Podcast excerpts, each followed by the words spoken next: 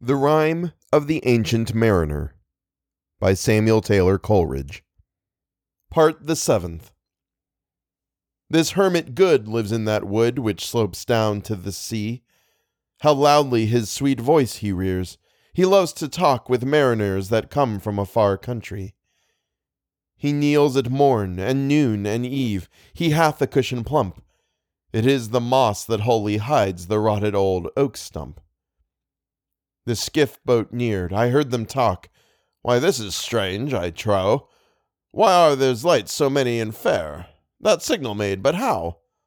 Strange, by my faith, the hermit said, and they answered not our cheer. The planks looked warped, and see those sails, how thin they are and sere. I never saw aught like to them, unless perchance it were brown skeletons of leaves that lag my forest brook along when the ivy tod is heavy with snow, and the owlet whoops to the wolf below that eats the she wolf's young. Dear Lord, it hath a fiendish look, the pilot made reply. I am afeard. Push on, push on, said the hermit cheerily. The boat came closer to the ship, but I nor spake nor stirred.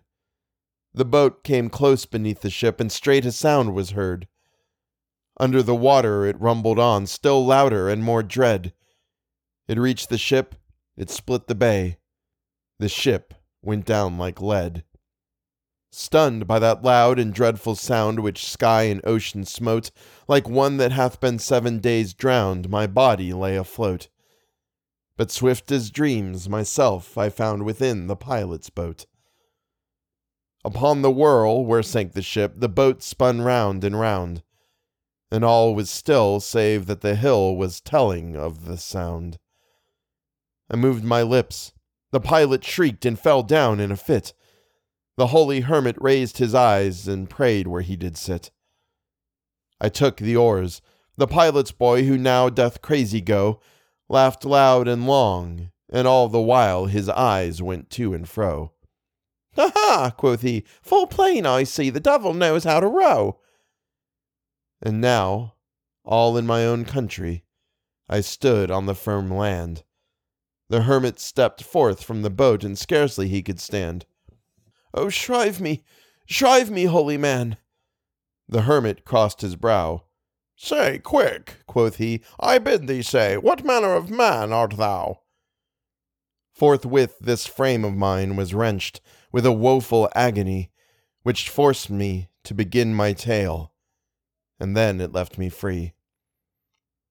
Since then, at an uncertain hour, that agony returns. Until my ghastly tale is told, this heart within me burns. I pass like night from land to land. I have strange power of speech. That moment that his face I see, I know the man that must hear me. To him my tale I teach. What loud uproar bursts from that door? The wedding guests are there, but in the garden bower the bride and bridesmaids singing are, and hark the little vesper bell which biddeth us to prayer. O wedding guest, this soul hath been alone on a wide, wide sea. So lonely 'twas that God himself scarce seemed there to be.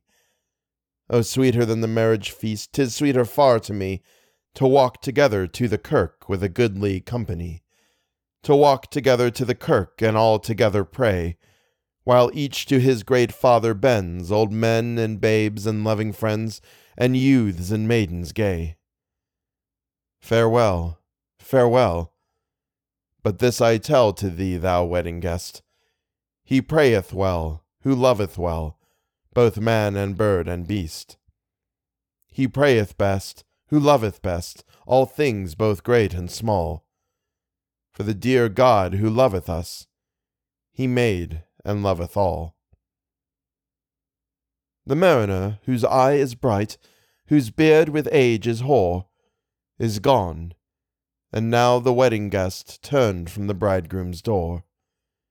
He went like one that hath been stunned, and is of sense forlorn a sadder and a wiser man, he rose the morrow morn.